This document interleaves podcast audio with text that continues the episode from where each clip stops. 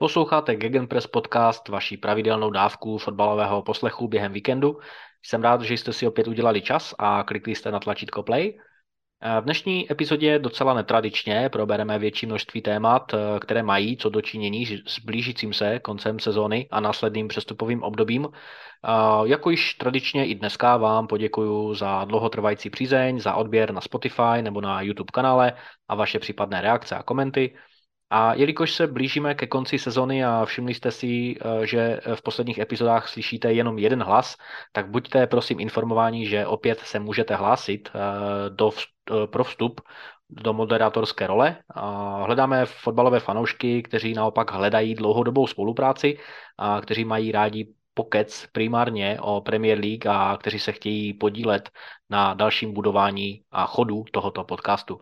Takže pokud zrovna ty máš doma mikrofon a chuť se stát členem Gegenpress podcastu, napiš vzkaz na facebookové stránce Gegenpress podcast a určitě probereme všechny detaily.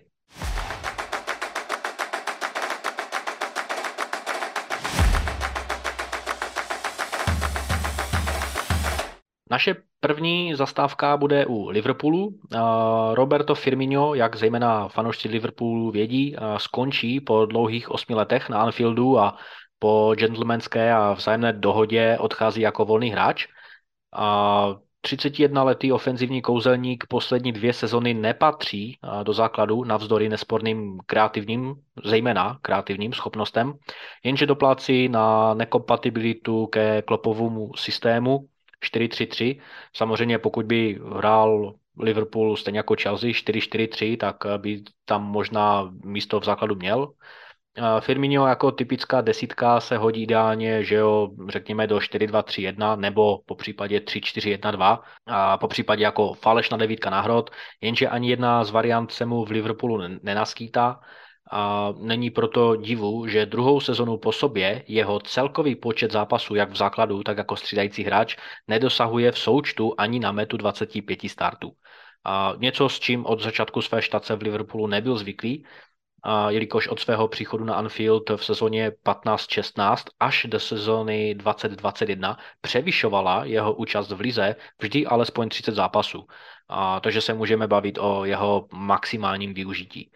A co mi na něm vždycky bylo sympatické, byla zejména jeho herní povaha a týmový duch, pokud se budeme bavit o, o, o osobnostní stránce. V každé ligové sezóně a všichni, zejména teda opět fanoušci Liverpoolu to, to znají nejlépe, v každé ligové sezóně to byl vždycky on, kdo byl jako první hráč střídan.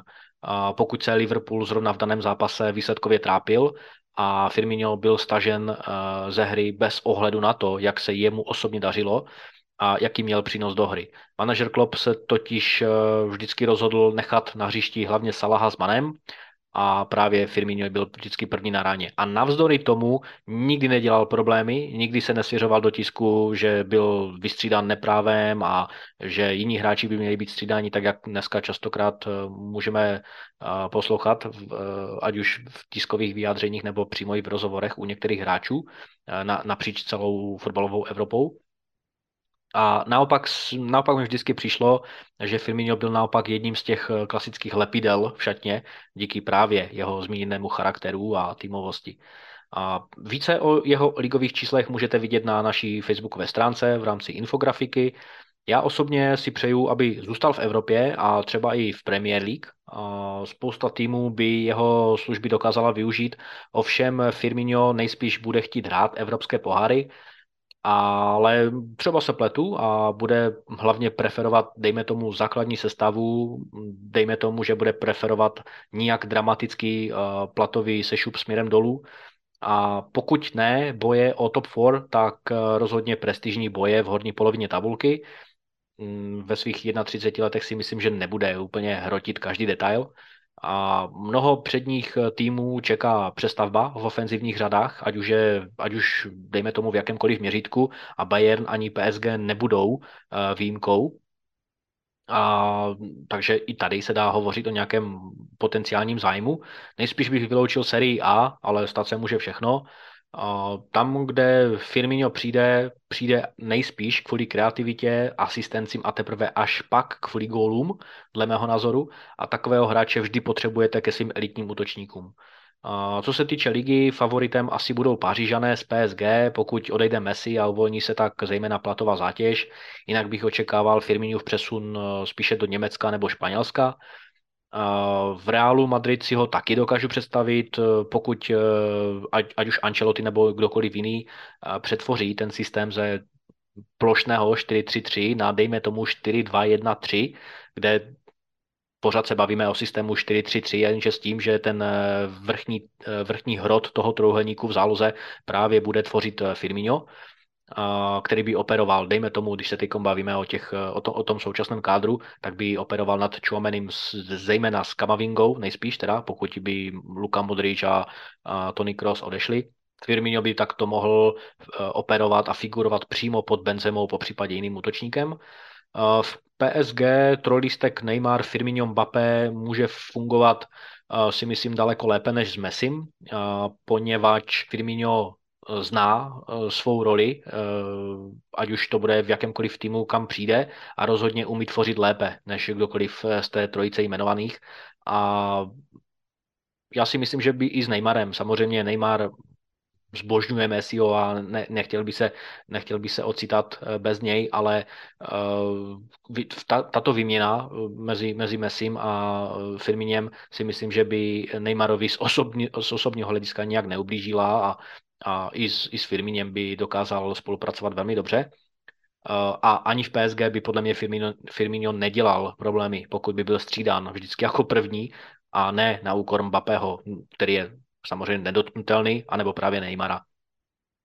A pokud eh, by odešel i Neymar, což jsme si teď mohli nedávno přečíst v, v, v různých eh, sportovních médiích, že údajně teda zdravotně eh, je na tom Neymar tak špatně, že by nezvládl lékařskou vstupní prohlídku u jakéhokoliv top klubu v Evropě, nebo dejme tomu jakéhokoliv solidního klubu, který by lékařskou prohlídku bral zcela vážně, tak eh, je na nejvýš eh, pravděpodobné, že Neymar zůstane v PSG eh, do konce své smlouvy. V Německu se o něj, o Firmina může klidně poprat trojlistek Bayern, Dortmund i Lipsko, bych řekl. A rozhodně bych to přál právě Lipsku, aby přišla vzájemná dohoda, ale to už se samozřejmě vracíme na začátek, jak velkou prestiž Firmino hledá protože i z Lipska, a tímto zdravím Dana Kroba, experta na Bundesligu, myslím si, že i Lipsko čeká celkem zajímavý, možná nechci říct exodus, ale celkem hmatatelný odchod hráčů, ať už to bude Forsberg, ať už to bude, dejme tomu, Olmo, Dominik Soboslaj, si myslím, že uh, můžeme minimálně očekávat jeho námluvy z top kluby z, z, evropského, uh, z evropského ranku. A to se samozřejmě ne, nebavíme ještě o defenzivních hráčích, tak samozřejmě i tady by byl finanční prostor, zaplatíte Firmina. Aktuálně se hovoří o tom, že Firmino rokuje s Barcelonou, ale pochybuju, že si ho katalanci e, mohou dovolit zaplatit a registrovat ještě předtím, než prodají několik e, vysokoprofilových hráčů. Takže dejte vědět, e, tímto končíme první segment, dejte vědět, kde si myslíte, že by za prvé Firminovi to se dělo nejlépe, a kde očekáváte, že nakonec půjde. A fanoušci Liverpoolu, dejte vědět, jestli byste si ho přáli, aby dále působil eh, v Premier League. Jestli si myslíte, že by to pořád pomohlo jak jemu, tak Premier League, protože pořád se podle mě jedná o fantastického hráče a, nebylo by na škodu ho vidět uh, i nadále na anglických trávnicích a to i na úkor toho, že by prostě působil proti Liverpoolu. Dejte vědět.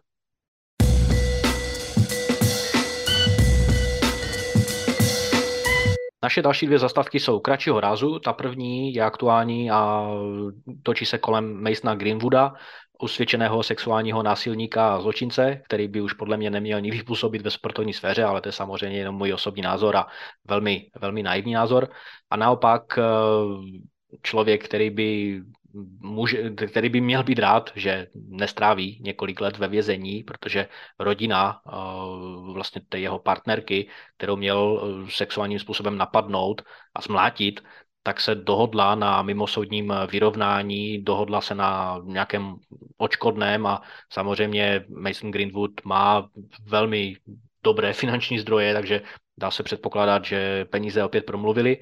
Bohužel spravedlnost tedy byla opět přelepena zelenými papírky, ale hovoří se o tom, že, nebo respektive anglická média přišla s, s dejme tomu, že to je i bulvár, že se měl teda Greenwood svým nejbližším svěřit, že v dresu Manchester United už nechce a nebude nastupovat. Co je na tom pravdy, to se ověřit nedá, ale zajímal by mě i váš názor. Jestli si myslíte, že pokud o něj má zájem nějaký jiný klub, nebo bude mít o něj zájem jiný klub v rámci příchodu zdarma jako volného agenta, tak jestli to něco vypovídá právě o tom, o tom daném klubu. Mluvilo se například o zájmu AC Milan a pokud teda jakýkoliv hráč, v tomto případě Greenwood, když má nějaké mm, opletačky se zákonem a zcela jasné a jasně definované opletačky se zákonem a ne jenom nějaké eh, jedna, jedna paní povídala, tak a, a jestli nakonec teda i byl usvědčen z nasilného trestného činu, a, tak jestli ten daný klub nakupuje jako tým Rize sportovní akvizici a nemá nic společného s hráčovou minulostí, anebo jestli je uh, takovýto klub po právu kritizovaný, že pomáhá usvědčenému zločinci uh, de facto začít nový život, zase, uh, zase se dostat na, na, na, na tu finanční a společenskou úroveň, na které má de facto mm, všechny, všechny dveře otevřené a má nějakou ochranu před zákonem, protože řekněme si to na rovinu, že jo, ti vysokoprofiloví sportovci, kteří mluví jenom řečí peněz a řečí prestiže a bohatství, tak samozřejmě jsou na tom z hlediska, eh, z hlediska nějaké kriminální vymáhatelnosti daleko lépe chránění. Takže dejte vědět do komentářů, jak odhadujete další budoucnost eh, Masona Greenwooda.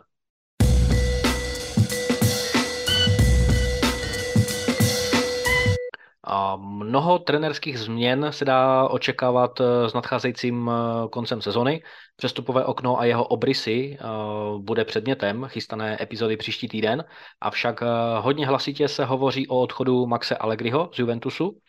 A toho by mohli nahradit hned tři nápadníci, takže Juventus bude mít rozhodně z čeho vybírat. Antonio Conte je prvním z nich, Zinedine Zidane druhý a Igor Tudor nově jako další kandidát a pro případ, že by se teda Max Allegri rozhodl buď to odejít, anebo jestli by byl vyhozen z klubu.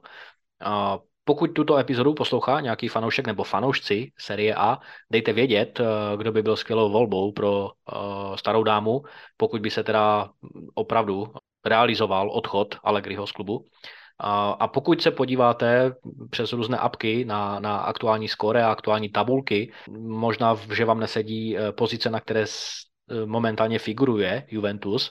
Je zpátky totiž ve hře o, o ligu mistrů a proč? Protože italská fotbalová federace před několika měsíci sice odečetla uh, klubu 15 bodů v rámci aféry s klubovým účetnictvím, uh, ve které byl mimo jiné obviněn i Pavel Nedvěd, ale který už je dneska mimo jakékoliv stíhání. Avšak před týdnem se všechno změnilo. Juventus je sice stále prošetřován a očekává se, že trestní tribunál se klubu bude věnovat i po sezóně, ale jelikož se Juventus úspěšně odvolal vůči odebrání 15 bodů a stále ne- nedošlo k nějakému závěrečnému verdiktu, tak těch 15 bodů, těch 15 bodů uh, klubu bylo dočasně vráceno zpět. Eh, jedná se teda zejména o psychologický boost eh, a Bianconeri jsou opět na třetím místě s 59 body aktuálně v době nahrávání této epizody. Bez eh, navrácených nebo bez navrácení zmíněných 15 bodů by byli někde kolem 8. místa s velice chabými šancemi na místenku do Champions League. Jenže schválně říkám, že byly, bylo těchto 15 bodů vraceno dočasně, protože po sezóně se můžeme dočkat opětovného odebrání 15 bodů. Takže fanoušci Juventusu nemohou ani po sezóně, jakkoliv úspěšně skončí, slavit.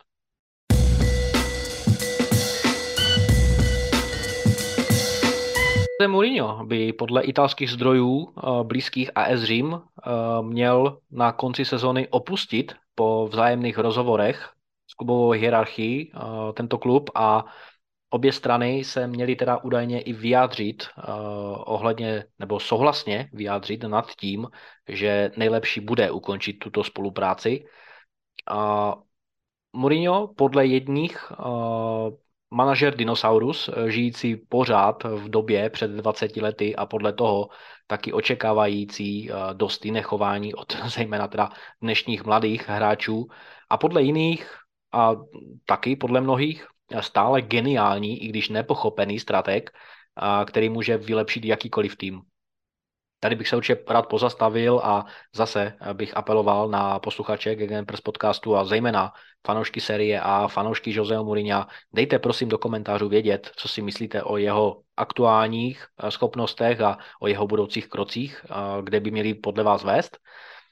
Portugalský kouč se vždycky hlásil k tomu, že si bude vybírat kluby s obtížnou výzvou a obtížnou cestou k titulu, eh, než ty kluby, které působí v takzvaných farmářských ligách, kde by působil v klubu s bezednou pokladnou a skoro jistým titulem. Nepřímo tak tímto dlouhotrvajícím a často opakujícím se názorem označoval zejména Bayern a PSG, a mluví se o jeho návratu do Premier League, jiní mluví o tom, že by, že by měl už raději myslet na domov a návrat do buď to portugalské ligy, po případě vzít nějakou reprezentační uh, otěž některého z předních, dejme tomu i možná světových klubů.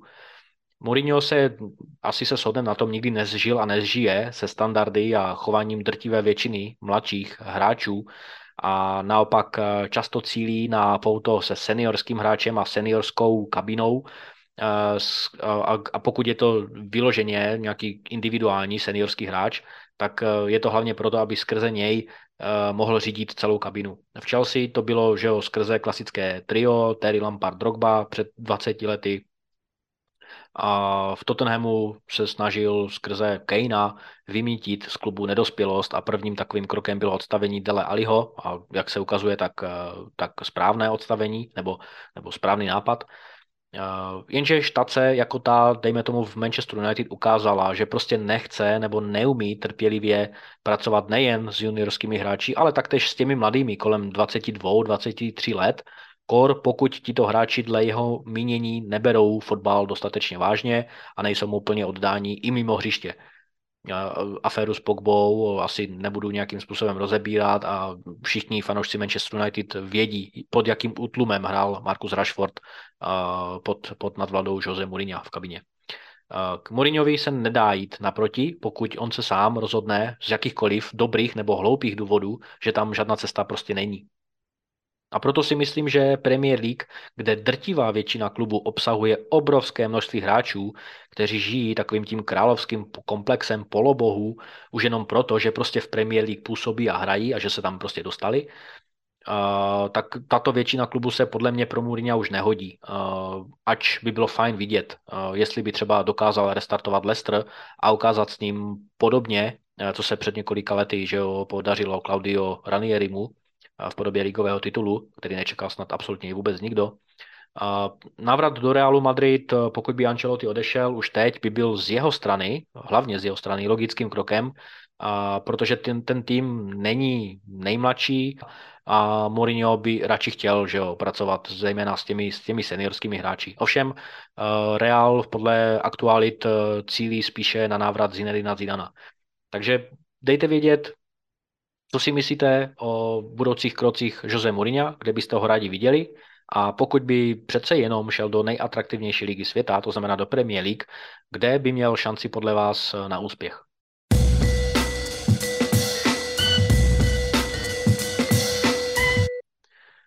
Pojďme na další zastávku. Mason Mount, může být ohromným přestupovým blockbusterem v Premier League a de facto dalším do party nenaviděných hráčů, kteří změnili dres v rámci top 6. 24-letý Mason Mount má smlouvu jen do konce příští sezóny a právě tato je pro něj zdaleka nejsložitější, co se minimálně psychiky týče.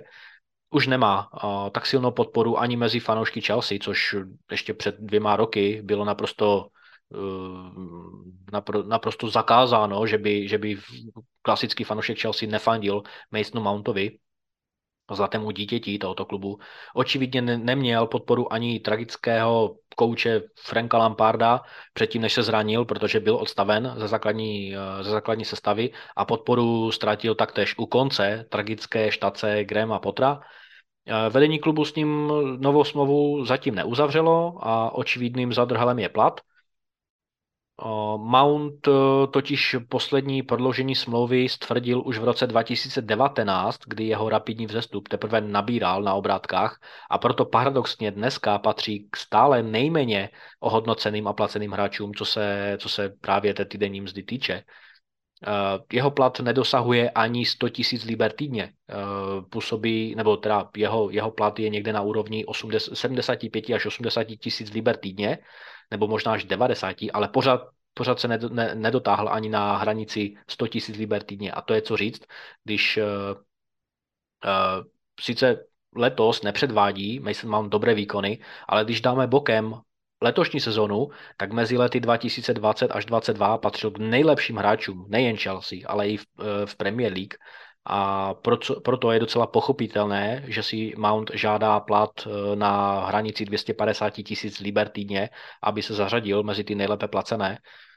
Když si vezmeme, že hráči jako třeba Rahim Sterling, kteří do klubu teprve přišli nedávno nebo na začátku, na začátku sezóny a eh, vydělávají eh, vysoko nad 300 tisíc liber týdně, nebo hráči, ti noví, kteří přišli v rámci nové Eh, nadvlády, to Dabelio, a vydělávají mm, vlastně už od prvního, od prvního týdne eh, de facto trojnásobek toho, co si, co si vydělá Mason Mount, který si tu cestu do Chelsea musel vykopat skrze eh, hostování, ať už ve v nizozemském Vitesse, anebo, nebo v Derby County, tak samozřejmě dá se pochopit, dá, dá, dá, se, dá se sympatizovat právě s žádostí Masona Mounta o rapidní navýšení platu.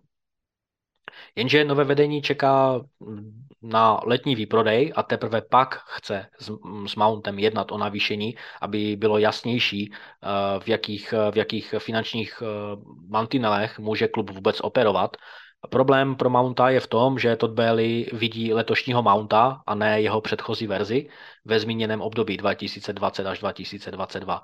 Bailey není přesvědčen, že Mount je hvězda a klenot klubu, který za žádných okolností nesmí uh, odejít z klubu. Navíc je jasné, že bez, bez evropských pohárů v příští sezóně musí teď v létě Chelsea hlavně prodávat a tím se dostáváme k jádru problémy. Uh, majitel hraje na trpělivou notu a to může právě Mounta přesvědčit o tom, že si její klub dostatečně neváží.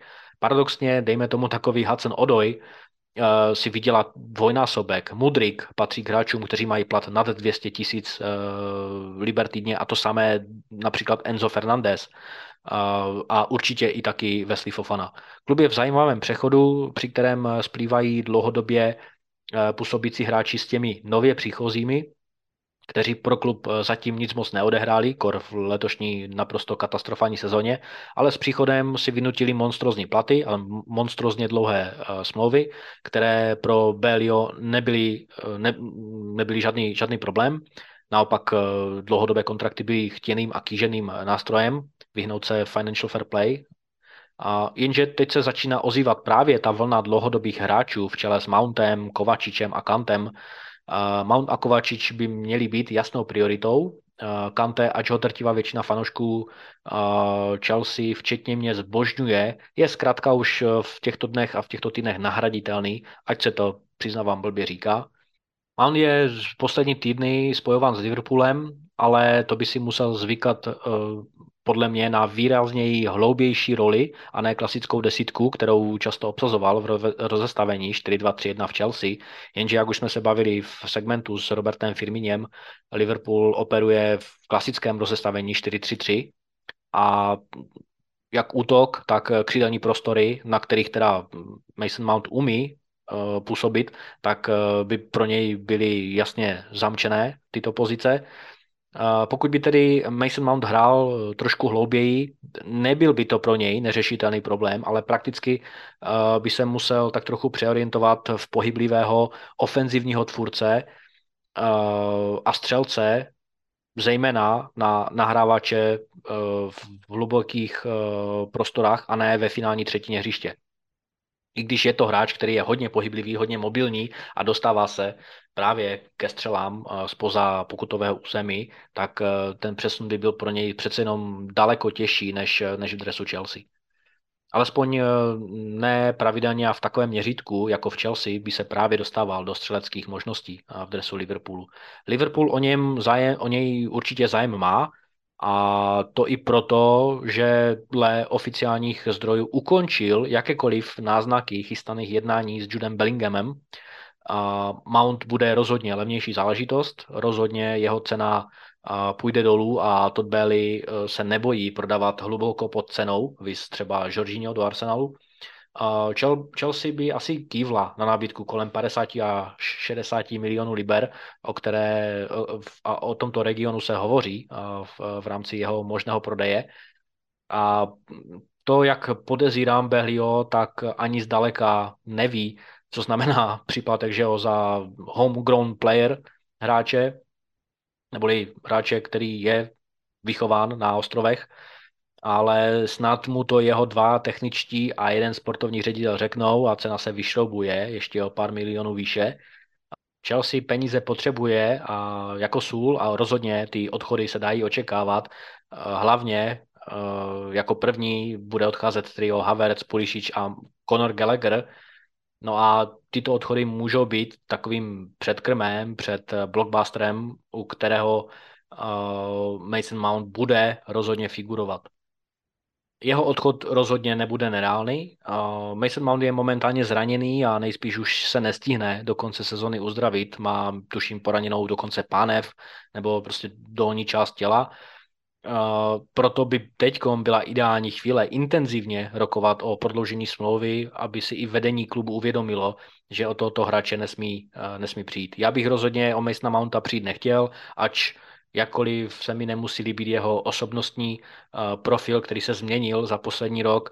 Hráč, který je zbytečně, um, zbytečně agresivní častokrát, když se mu nedaří, stejně jako Kai Havertz, ale pořád je to hráč technicky velice schopný, uh, patří k elitním hráčům v lize uh, a propad ve statistikách a v herním projevu v rámci jedné sezony pro mě ještě neznamená nutnost hráče odepsat. Takže fanoušci Chelsea, pokud posloucháte tento podcast, dejte vědět, co si myslíte vůbec obecně o budoucnosti Masona Mounta v Chelsea, jestli byste byli pro, aby se v rámci vylepšení finančních čísel měl Mason Mount prodat, anebo naopak, jestli by se měli prodat jiní hráči a Mason Mount rozhodně zůstat jako, jako Golden Boy na Stamford Bridge. Žádný posun zatím média neregistrují a co se týče jeho prodloužení smlouvy a tudíž teda jeho odchod uh, je tak reálnějším každý týden.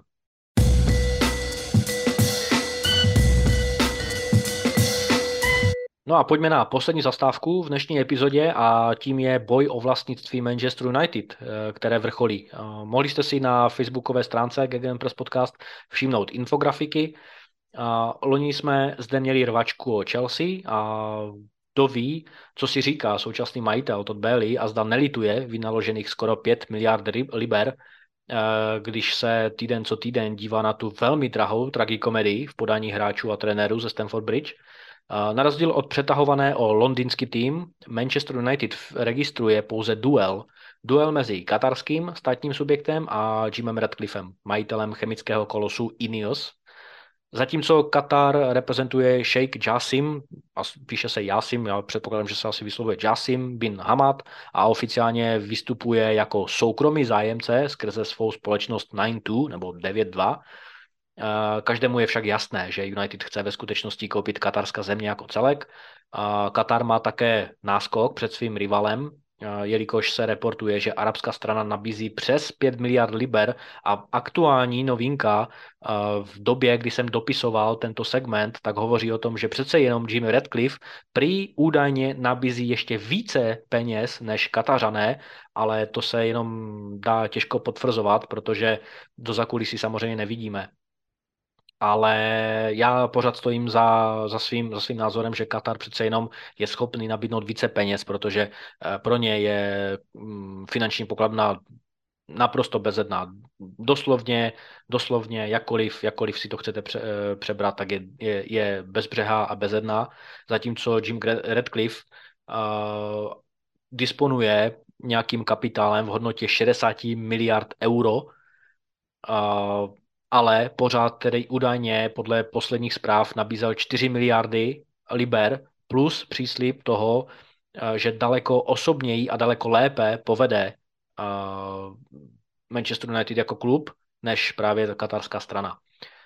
tak jako tak bratři Glazerovi nemohou prohrát a je jasné, že z původního záměru prodat pouze minoritní podíl se rozhodli eh, zcela z klubu odejít a zcela klub prodat. A tady je taky právě Zadrhel, který eh, ne, nehovoří ve prospěch Jima Redcliffa, který chce koupit eh, většinový podíl, ale ne zcela stoprocentní. Chce koupit údajně 69 až 75 po případě, pokud by se teda rozhodli eh, bratři Glazerovi zůstat v klubu, což by byla velká kontroverze, tak by byl proto, kdyby i koupil třeba 51% eh, klubu, což by z něj dělalo eh, většinového majitele, ale pořád by se musel opírat taky o kapitál a o rozhodovací sílu právě ze strany bratří Glazerových. A to, ti, to bratři Glazerovi rozhodně asi neplánujou.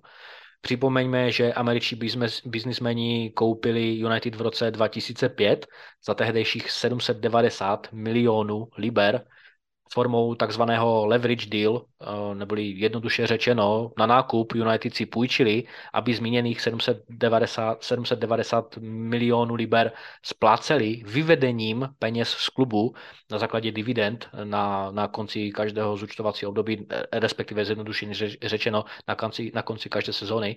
To znamená, že tehdejší úspěchy United nebyly převedeny do, dejme tomu, zlepšení infrastruktury, rekonstrukce Old Trafford nebo do marketingu, ale naopak se peníze až dodnes vyvádějí dvěma směry. Za prvé nalepení dluhu, protože United i dodnes dluží v několika, v několika směrech a samozřejmě na osobní obohacení všech zainteresovaných majitelů, zejména Joela a Avrama Glazerovi. Očekává se, že Glazerovi dávají, a, nebo chtějí dát přednost katarské straně, která chce mimo jiné převzít všechny existující dluhy a tím by američtí majitele de facto zažili druhý americký sen, jelikož by odešli z Old Trafford nejenom jako nenávidění majitele, ale odešli by taky bez záporných finančních čísel a naopak o 5 miliard bohatší. Uh, navíc Glazerovi byli xkrát za, poslední, uh, za posledních, dejme tomu, 12 měsíců vyfocení na schůzkách v Kataru s nejrůznějšími biznismeny uh, z, ale i mimo arabský svět. Oba bratři navíc chtějí investovat do sportů v arabském světě, zejména do golfu a do lakrosu, a prodej do arabských rukou by jim rozhodně otevřel spoustu dveří a spoustu možností a spoustu protislužeb ze strany právě Katar, Katařanů a jiných Arabů. United se však herně zvedají, když to teď převedeme na sportovní stránku věcí, tak eh, United se zvedají že jo, pod koučem, ten Háchem, a dá se očekávat, že prodej klubu jednoznačně prospěje a z odchozu se tak vytratí to klasické We want Glazers out, United, když se podíváme na, když se podíváme na, New, na Newcastle United, tak uh, tento klub profituje ze saudského převzetí. Jedna báseň a to ani nepotřebovali masivní nákupy la Chelsea, ale naopak uh, daleko hmatatelnější byl ústrak psychologický uh, dopad, jelikož hráči vědí, že odteď je klub naprosto a dokonale finančně, technologicky a i infrastrukturou zajištěn No a nechtějte hrát za takový klub, eh, kde máte vše na nejvyšší úrovni a navíc eh, v podobě Newcastle nemáte na každé pozici dva až tři konkurenty. U United eh, může být, teda u Manchester United může být efekt stejný, ale samozřejmě jsou zde hráči a trenéři zvyklí ještě na vyšší standard, protože se samozřejmě jedná o Manchester United a hlavně fanoušci budou očekávat daleko zvučnější jména, než například eh, Malasia nebo Wechhorst, jakkoliv oba dva můžou, můžou být prospěšní klubu.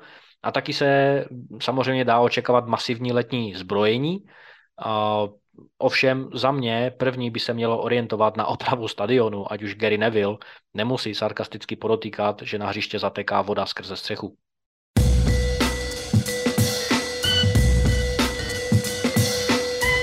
Takže fanoušci Manchester United, co si myslíte o, o prodeji tohoto klubu?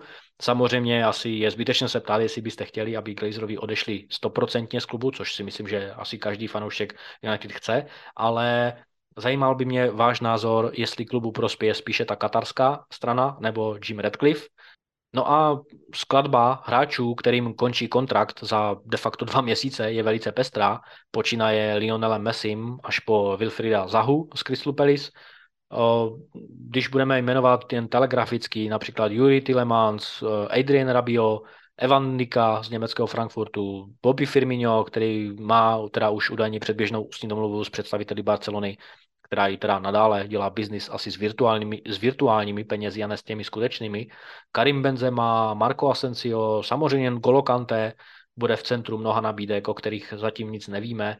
Takže přestupů a podpisů bude opravdu mnoho, zejména u těch hráčů, kteří se stanou volnými agenty. A toto léto bude jistě spektakulární s ohledem na změny dresů, jak trenérů, tak samozřejmě i hráčů. No a tímto vás zvu na nadcházející epizodu, ve které se zaměříme právě na blížící se přestupové léto, proč by mělo patřit k těm nejatraktivnějším za poslední sezóny a podíváme se nejenom na hráče, kterým končí kontrakt, ale také tež na hráče, kteří jsou stále pod smlouvou a budou pod smlouvou i toto léto, ale jejich zaměstnavatelé to budou mít rozhodně těžké a skutečně těžké je udržet. V hledačku epizody bude například Harry Kane, Jude Bellingham, eh, David De Gea, samozřejmě asi 10 hráčů z Chelsea a takových 8 hráčů z United a dalš, spousta dalších uh, hráčů z fotbalové Evropy, uh, kteří by mohli chtít změnit své trvalé bydliště na anglickou adresu. Takže tímto končíme dnešní epizodu. Já vám moc děkuji za poslech, díky za vaši podporu, díky za vaši přízeň. Uh, tímto vás vyzývám, abyste napsali do komentářů, dejme tomu i třeba v rámci které hráče byste chtěli v příští epizodě slyšet ohledně přestupového období a na tomto základě bych připravil obsah, Budu rád, pokud se ozvete. Nezapomeňte ohodnotit tento podcast na Spotify nebo na webu České podcasty. Ahoj.